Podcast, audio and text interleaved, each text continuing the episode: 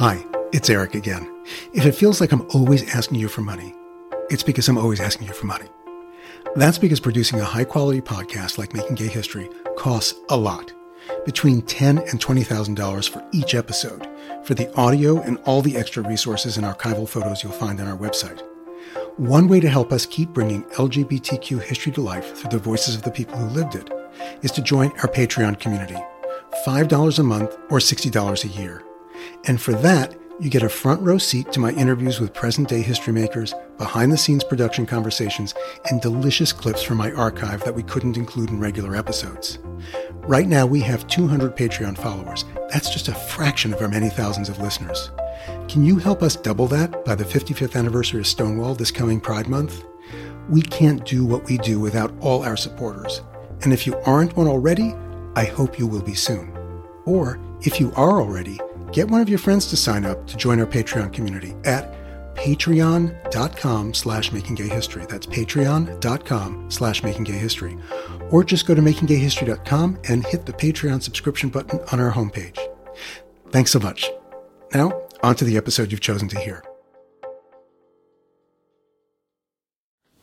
I'm kind of bored with picket lines. I've been on picket lines since the 60s. You know, there's other ways to get a point across. Mm-hmm. I prefer guerrilla theater myself. Any that you were involved in? Oh, yeah. One of my favorites was, especially in the days I was wearing dresses, it was around the days I was wearing dresses, Seattle had just started its tremendous expansion. There was lots of construction downtown and construction workers. Minis were in, in style then. Mini skirts. Mini skirts, my favorite style. and these construction workers would whistle at women. And I would look back up at the construction worker and I'd whistle at them. And there were ways that politically, I mean, this helped empower women, and it also helped that these men could be made to see that this was indeed a two way street. Did you get any comments back? Oh, yeah, they'd be pissed as hell.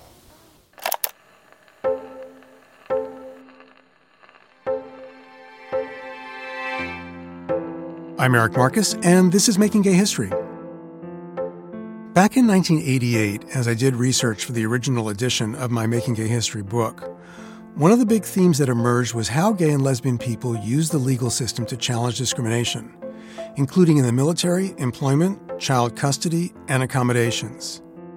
To get advice on who could help me bring some of these cases to life, I called Tom Stoddard, Tom was the executive director of the Lambda Legal Defense and Education Fund, the nation's first legal organization dedicated to achieving full equality for LGBTQ people.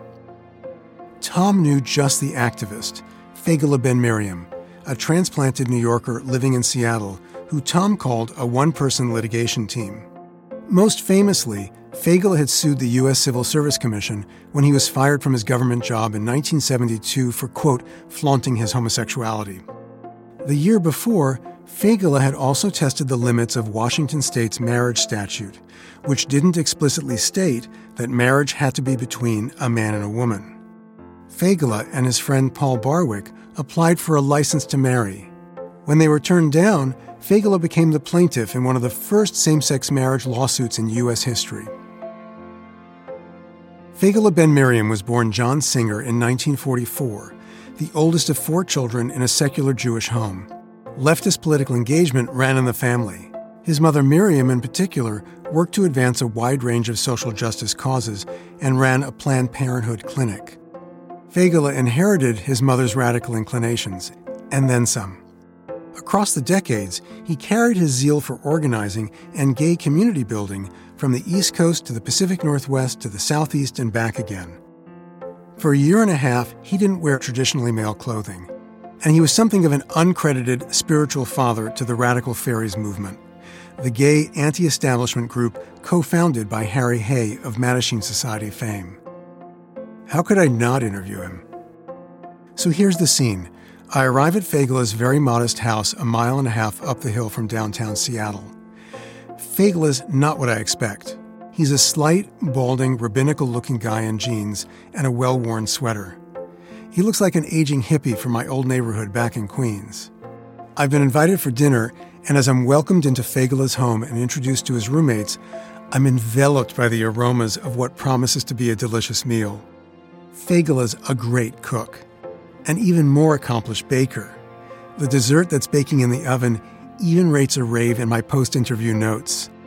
Incredible, I'll later write. We settle in at the dining table where I get Faygele mic'd up. I start by asking him about his elementary school years on suburban Long Island.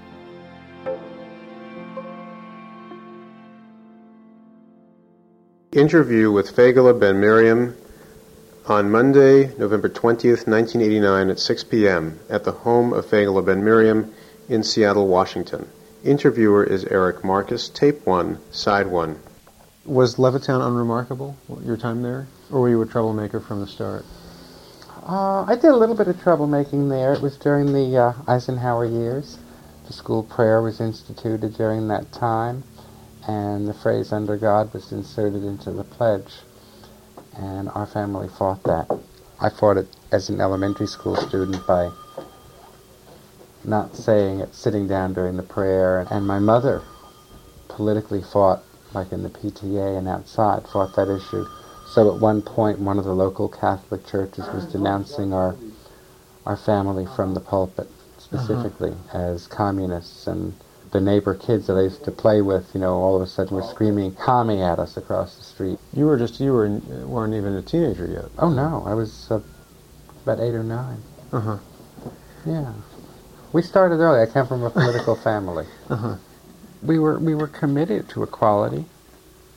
That it was it was just and right and along with that, that was part of being Jewish, was being involved in, in all of these struggles. Mm-hmm. Um, I was in a group that was working at integration in various ways. I traveled in an integrated crowd in high school, which used to anger some people, both black and white, who were not happy with blacks and whites hanging out together and socializing. Um, I was in a crowd that involved a lot. Of, there's a lot of interracial dating going on, uh, where parents were just, you know, parents never knew about it, and if they did, there was hell to pay. Even parents who believed in gen- one of the lawyers for the Scottsboro boys, um, his daughter was in my crowd, and I remember their shock and horror when she was trying to date a black man. She was white. She was Jewish. Um, my job used to be, since I was so presentable, I used to pretend I was dating these, these women and go pick them up Friday and Saturday night, a couple of them, you know, sequentially, and get them out of the house. And then they could go off on their dates. With black boyfriends? Yes. Uh-huh. Why were you so presentable? Oh, because you're a nice Jewish boy. Yes. A nice Jewish gay boy, though. Well, I wasn't. Um, I wasn't. Let's see. If that was high school, I wasn't out yet. I didn't know that I was gay until I was 18, until my freshman year of college. Mm-hmm. So I came out in 62. In October of 62 was my first experience, and also pretty much when I put it all together that this is a viable option. Um, I didn't spend a whole lot of time. Uh, I didn't waste much time once mm-hmm. I realized that it was a possibility that two men could have sex. And I was out to my friends throughout most of the 60s, and even during being in, in the Army my family by that time knew. Did you have any problem with your friends or family? Uh, my mother's position was she didn't think you could have a happy life, and because she wanted me to have a happy life, and that's why she was against it. And much later on, she was telling me one of the things that hit her was, my God, I'm not going to have any grandchildren. I mean, she had three other kids, but you know, it was. She knew it was irrational. Mm-hmm. My house was, uh, in in a lot of ways, a sex positive household and family. I mean, we were always allowed to bring home dates of the, and it was assumed they would be of the opposite gender. My sister could do, you know, could do that too. Um, it wasn't just a boys only thing. Um, but what happened when your parents found out you were homosexual? Well, I remember once bringing a boyfriend home just on a not for the night. And my father was very upset that I should have brought. He picked up right away that this was my boyfriend, not just a friend. And so my father definitely had um, some problems coping with me during that time. Certainly after the movement started and as soon as I got active, he had, um, I think he'd come to terms with the fact that I was indeed gay, and that was maybe all right. But then why go out there and announce it? but given, given how we were raised to be political and stand up, it just seemed perfectly natural to me. And I mean, he even even to the end, because he's dead now. Uh, when I changed my name to Faygele, and I sent a letter home because I was living in Seattle at the time, and it was an, a good letter. My mother reports, and you know, an interesting one because I was doing lots of things, mostly movement things, and he had enjoyed reading the letter, and he got to the closing, and saw Faygele and just took this letter and crumpled it up and threw it against the far wall. And so from that point on, I never signed a letter home. It was always love, comma, me. Uh-huh. I was adamant that it was he wouldn't accept that name, but I wasn't going back to the other. Why the name change? And for, for my for the readers who don't know what Faygele means, can you define Faygele for okay. me? Okay. Faygele is in Ashkenazic Jewish tradition a perfectly valid woman's name that in my grandparents' generation there were women named Birdie, which would have been the translation of that. Um, it also had the connotations among the older Yiddish speaking people and first generation Americans who, when they wanted to refer to someone who was a faggot, but it wasn't proper to say it in the same way that you didn't call someone black or Negro, you always called them Schwarzes, as if that made it nicer that no one else would know what you were talking about. That Faygele was the phrase for faggot. And so it seemed to me that since I was both adamantly Jewish, whatever that means, and adamantly gay, that I should have a name that reflect, reflected both of my cultures. And then after my father rejected my first name, I decided to reject his name, Singer. And since I'm also a product of my mother, that I took her name. And unlike many of the people who took their mother's last name, which is simply their mother's father's name, which seemed to be not be getting any place, I, in line with Jewish tradition, which is matrilineal to boot. In other words, we trace through our mothers, not our fathers. It doesn't matter who the hell your father is. Um, ben is Hebrew for son of. And so I am the faggot son of Miriam. And my mother kind of gets off on that name. She does like it when she uh, got used to it all. Let's go back now again. Um, to the 60s. You were drafted into the Army? You joined the Army? How did you wind up in the Army? Combination of factors. The draft board was breathing down my neck, and part of it is I wanted to prove that um, it was possible to be gay and in the Army. And of course, not say anything about it till after I came out. I mean, I had already rationalized that the question that they ask about do you have homosexual tendencies is no, I didn't have tendencies. I mean, I, I was queer so that I could answer their question and not feel compromised. Was that the question specifically? Do yeah. you have homosexual tendencies? Mm-hmm. And you answered truthfully. Yes, most definitely. Going into the military, you must have been frightened.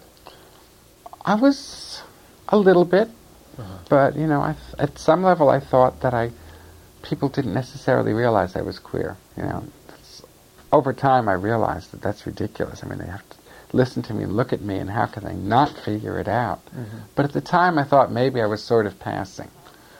It's it's only when I hear a tape that I always have this reaction. Is that me? I sound so faggy. so um, my speech teacher at City College, who um, Mr. Reddish was saying, Mr. Singer, you need to learn how to lower your voice and he, at that point, in front of the whole class, gave me a lesson. And I had to sing the lowest note I could, come up four steps from it. He said, That is your natural speaking voice. anyway. Uh, Was it? No, I've switched back to this one, whatever it is. So, So you're dra- so you were drafted. So I, I got drafted. I was a 1AO non-combatant, which meant I went in as a medic, Mm-hmm. which wouldn't necessarily have stopped me from going to Vietnam. Other non-combatant medics were sent there. But I was sent to Germany, and I did my two years there. Turns out I was in a, a setting with, um, I could, I was out to all of my friends. I was a major drug dealer on post. People had to deal with me whether they liked me or not. Um, I was well liked by a lot of people, and my friends gave me a lot of support for being for being gay. That I didn't have to hide it. In some ways, it was a very nice environment. It was a family. We created a small collective within the military, a very unmilitaristic group that did its best to fuck up the system every chance we could. I mean, medics were known to have the least shined of anyone's shoes, things like that. When did you leave um, the military? Did you serve the full two years? Yeah, oh yeah. I'm now on 10% disability for s- psychological nervous condition. Um, I'm not quite sure exactly what the the mumbo jumbo is around it, but it was traumatic being in an all male environment, um, and then being forced out of it. it just threw me for a couple of loops. Uh-huh. Um, let's see, I got out in June '69 and moved back to New York. Actually, I moved in with my parents for a few months in Mount Vernon. June '69. Then. Good timing? Well, I didn't know about Stonewall. Um, I started back up at City College that summer. There, at that point, was already a gay group at City College called Homosexuals Intransigent! Exclamation point. I immediately looked them up and joined. And through High, Homosexuals Intransigent, I ended up going to some of the early planning meetings of the Christopher Street Liberation Day Umbrella Committee. Oh. So I started dealing with the likes of Craig Rodwell, and I got involved in uh, ERCHO and NACHO, East Coast Regional Homophile Organizations and North American Conference of Homophile Organizations. Oh, I was also involved in GAA in New York. And then about March of 1970, I moved away. Why did you leave? These were exciting times. Yeah, they were. Um, well, one thing, I had gotten held up going into my building in the East Village. Not a pleasant feeling. Mhm. It was time to move on. I knew I was getting more and more political.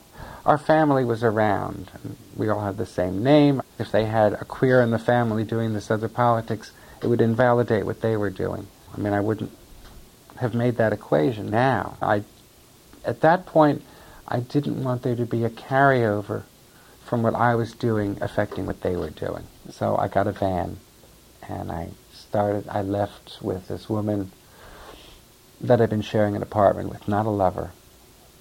And she wanted to go to Seattle, and I kind of wanted to go to San Francisco. And we stopped in Detroit, picked up one of my army friends. The two of them fell in love, became a couple. And they stayed in Seattle, and I went to San Francisco. And I got a job with Bankers Mortgage Company. I got that job in August of 70. I was terminated in January of 71. I was caught kissing a man in the elevator. My, I was saying goodbye to my boyfriend. Um, God knows what else. I mean, they were very uncomfortable having me. Because. Because I was too open. I was too outrageous. I was too threatening. You left then left San Francisco. I lost my job. I couldn't afford to stay there. I Mhm. moved to Seattle. I moved in with the people I had come cross country with. Went on unemployment. 32 whole dollars a week. Seattle had already had, it had a GLF here. It had a campus gay group and it had a counseling service. Had a lesbian resource center. We had a collective uh, shortly after I moved here. We got a house about 71, and we ran a gay community center along collective lines.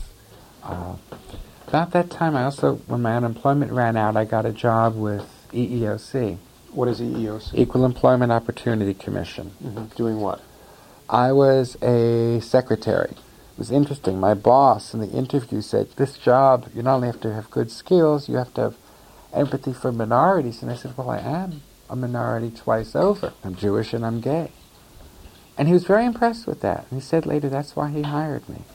About that time, I discovered that I discovered from Pete Francis himself, who was the senator who had introduced the state legislation about changing the definition of marriage.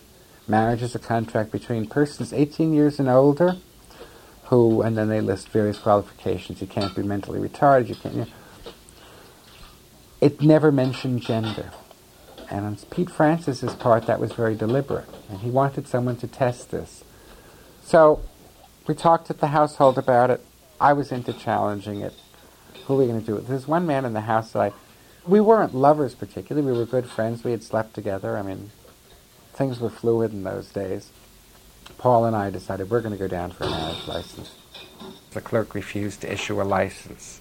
I mean, the TV cameras were there when we went to get the license. I mean, it was all quite. You, you quite call working. the television station in advance. Oh yes, yes. I mean, we had a lot of political expertise in this crowd.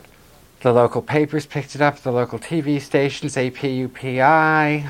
Um, we got some interesting feedback, like letters from people in small town Washington saying, you know, I thought I was the only one. And the news about a gay movement had never reached these people. Uh-huh. The national lawyers, we went to ACLU. Would they be the lawyers in this case? ACLU wouldn't take it. They said this is a little too frivolous for us to touch. So, um, Marriage. This was too frivolous. well, let them stand on their own record. National Lawyers Guild, there was a collective in town. They took the case. Really wonderful people. Um, and we took that up through the second level, I guess, and lost.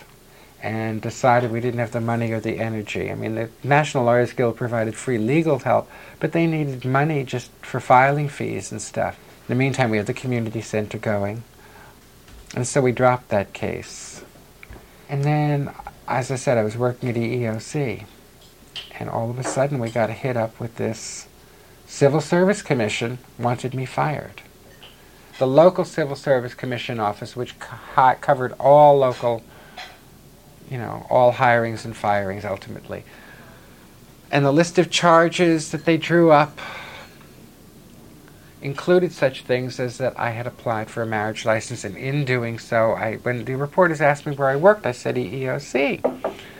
And their line of reasoning was that if known homosexuals were going to be working for the government, it would cause people to lose their faith in the civil service system. Um, and in the list of particulars, they listed, well, my van had things painted on it like faggots against fascism and uh, gay power, that I'd been caught kissing another man in the elevator at previous employment, all those kinds of things. Uh, So the issue here was you were not just homosexual, you were flaunting it. yes, I was flaunting it and holding it up as a valid lifestyle. Um, I went back to the ACLU and I said, okay, is this now not frivolous enough? I'm losing my job. They had to take it. They did. Um, they had a hell of a time finding a cooperating attorney who would take the case off and on. Um, I had about four attorneys in the course of the five and a half years that it took to fight the case. My coworkers signed a letter in defense of me that had absolutely no bearing. At one point, EEOC had the choice of keeping me on during the appeal or firing me, and they chose to not keep me on. Now, at that point, I had been wearing dresses to work. I was still getting excellent performance ratings. I wore the dresses. I mean, I spoke to this, this one woman who was my supervisor, a, a wonderful feminist. I one day I remember saying to her when I was working there, Lynn, if we've been defending men with long hair and women wearing pants to work, shouldn't that same law apply in reverse? And she said, technically, yes, it would. That you cannot make a dress code that applies to only one gender. And for the most part, my coworkers took it in stride. The one outfit that crossed the boundary of outrageousness for them was I borrowed a pair of black lace pants from uh, a, a wonderful queen faggot in town. Had black lace underpants and a see-through sequined black top. Um, and so basically you could see skin where you shouldn't see skin. and that one, even my coworkers were a little bit upset about. The dresses didn't bother them, Uh-huh. and the truth be told, most of my friends tell me, and it's probably true, that I had some of the tackiest outfits in town. It was the days of micro minis. Um, So you wore micro minis. I, I wore anything. I wore full length gowns. I, I can show you some of the gowns. I still have them. Um, the difference between my wearing a micro mini, mini and a woman wearing a micro mini is I didn't believe in underpants in those days. I don't now. I didn't then. I hadn't for years. Is that it's very difficult to stay covered in a micro mini. It's a real challenge. Why did you why Why did I wear dresses? why did you wear dresses? Um, I like them. And I was experimenting. I mean, part of the things about being gay was the freedom to play around with and experiment with all kinds of things. And that was one of them, Uh-huh. to see what it felt like to wear a dress. It was, in some ways, very liberating. In some ways, it gave me an incredible insight, more than any other man around, of the vulnerability that women are up against constantly, especially when you're wearing high heels. It's very hard to run in high heels. Did you wear high heels? Well, if, if it went with the outfit, yes. Uh-huh. It was interesting because a lot of the women, the feminists, the, the, the lesbian feminists that I knew, had a lot of trouble with drag. But I, and I also had a transsexual roommate, the two of us together, each from different perspectives, won over a lot of those women to being supportive of what we were doing. So you weren't in drag. That I wasn't just, it wasn't just drag. That it was a real political statement. Mhm. And they understood that they couldn't wear dresses because for them it was stereotypical behavior and they just couldn't do it. I mean, those were the days when dykes had to wear bib overalls and have crew cuts, you Uh-huh. know. The, the, the female clone look. Politically correct dress. Yes.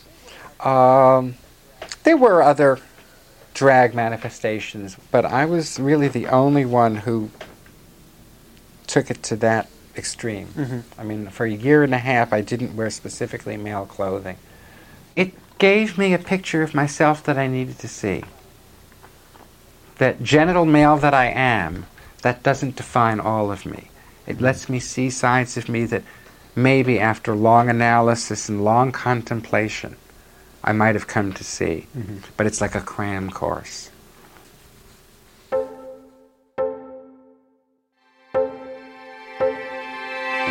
Fagel Ben Miriam eventually won his lawsuit against the U.S. Civil Service Commission. He was offered reinstatement at his old job and back pay and benefits to cover the five and a half years during which his case made its way through the courts, all the way up to the U.S. Supreme Court. The case helped lead to a new Civil Service Commission policy that federal employees could not be discriminated against based on sexual preference. Fagel took the settlement but declined to take his old job back. He finished out his working life at the U.S. Department of Labor, where he worked as a secretary until his retirement in 1995. He died five years later, on June 5, 2000. He was 55. His death was variously attributed to lung cancer, brain cancer, and HIV. His mother Miriam, in whose honor he'd renamed himself, survived him. Thank you to Making Gay History's hardworking crew, including producer Inge De Taeye, audio engineer Kathleen Conti, researcher Brian Ferree, photo editor Michael Green, and our social media producers Christiana Pena and Nick Porter. Special thanks to our founding editor and producer Sarah Birmingham and our founding production partner Jenna Weiss Berman at Pineapple Street Studios. And thank you to the New York Public Library's Manuscripts and Archives Division for their assistance with photos and other images. Our theme music was composed by Fritz Myers. Season 11 of this podcast has been made possible with funding from the Jonathan Logan Family Foundation, Broadway Cares Equity Fights AIDS, the Calamus Foundation, Christopher Street Financial, Mary Cadigan and Lee Wilson, Louis Bradbury, David Carollo, Lee Shear, Andra and Irwin Press, and Patrick Hines and Steve Tipton. Head to makinggayhistory.com where you'll find all our previous episodes, archival photos, including a Faygele, full transcripts, and additional information on each of the people and stories we feature. That's also where you can sign up for our newsletter so you'll have the latest information on what we're up to next. And I invite you to join our new Patreon community, where $5 a month gets you access to exclusive new interviews and previously unreleased audio from the Making Gay History archive. This week, we're adding a bonus clip from my interview with Faygele, in which he makes a vigorous case for building community outside what he called the country's gay ghettos. Find out more and sign up at patreon.com slash makinggayhistory or go to makinggayhistory.com and click on the Patreon link in our banner. I'm Eric Marcus. So long, until next time.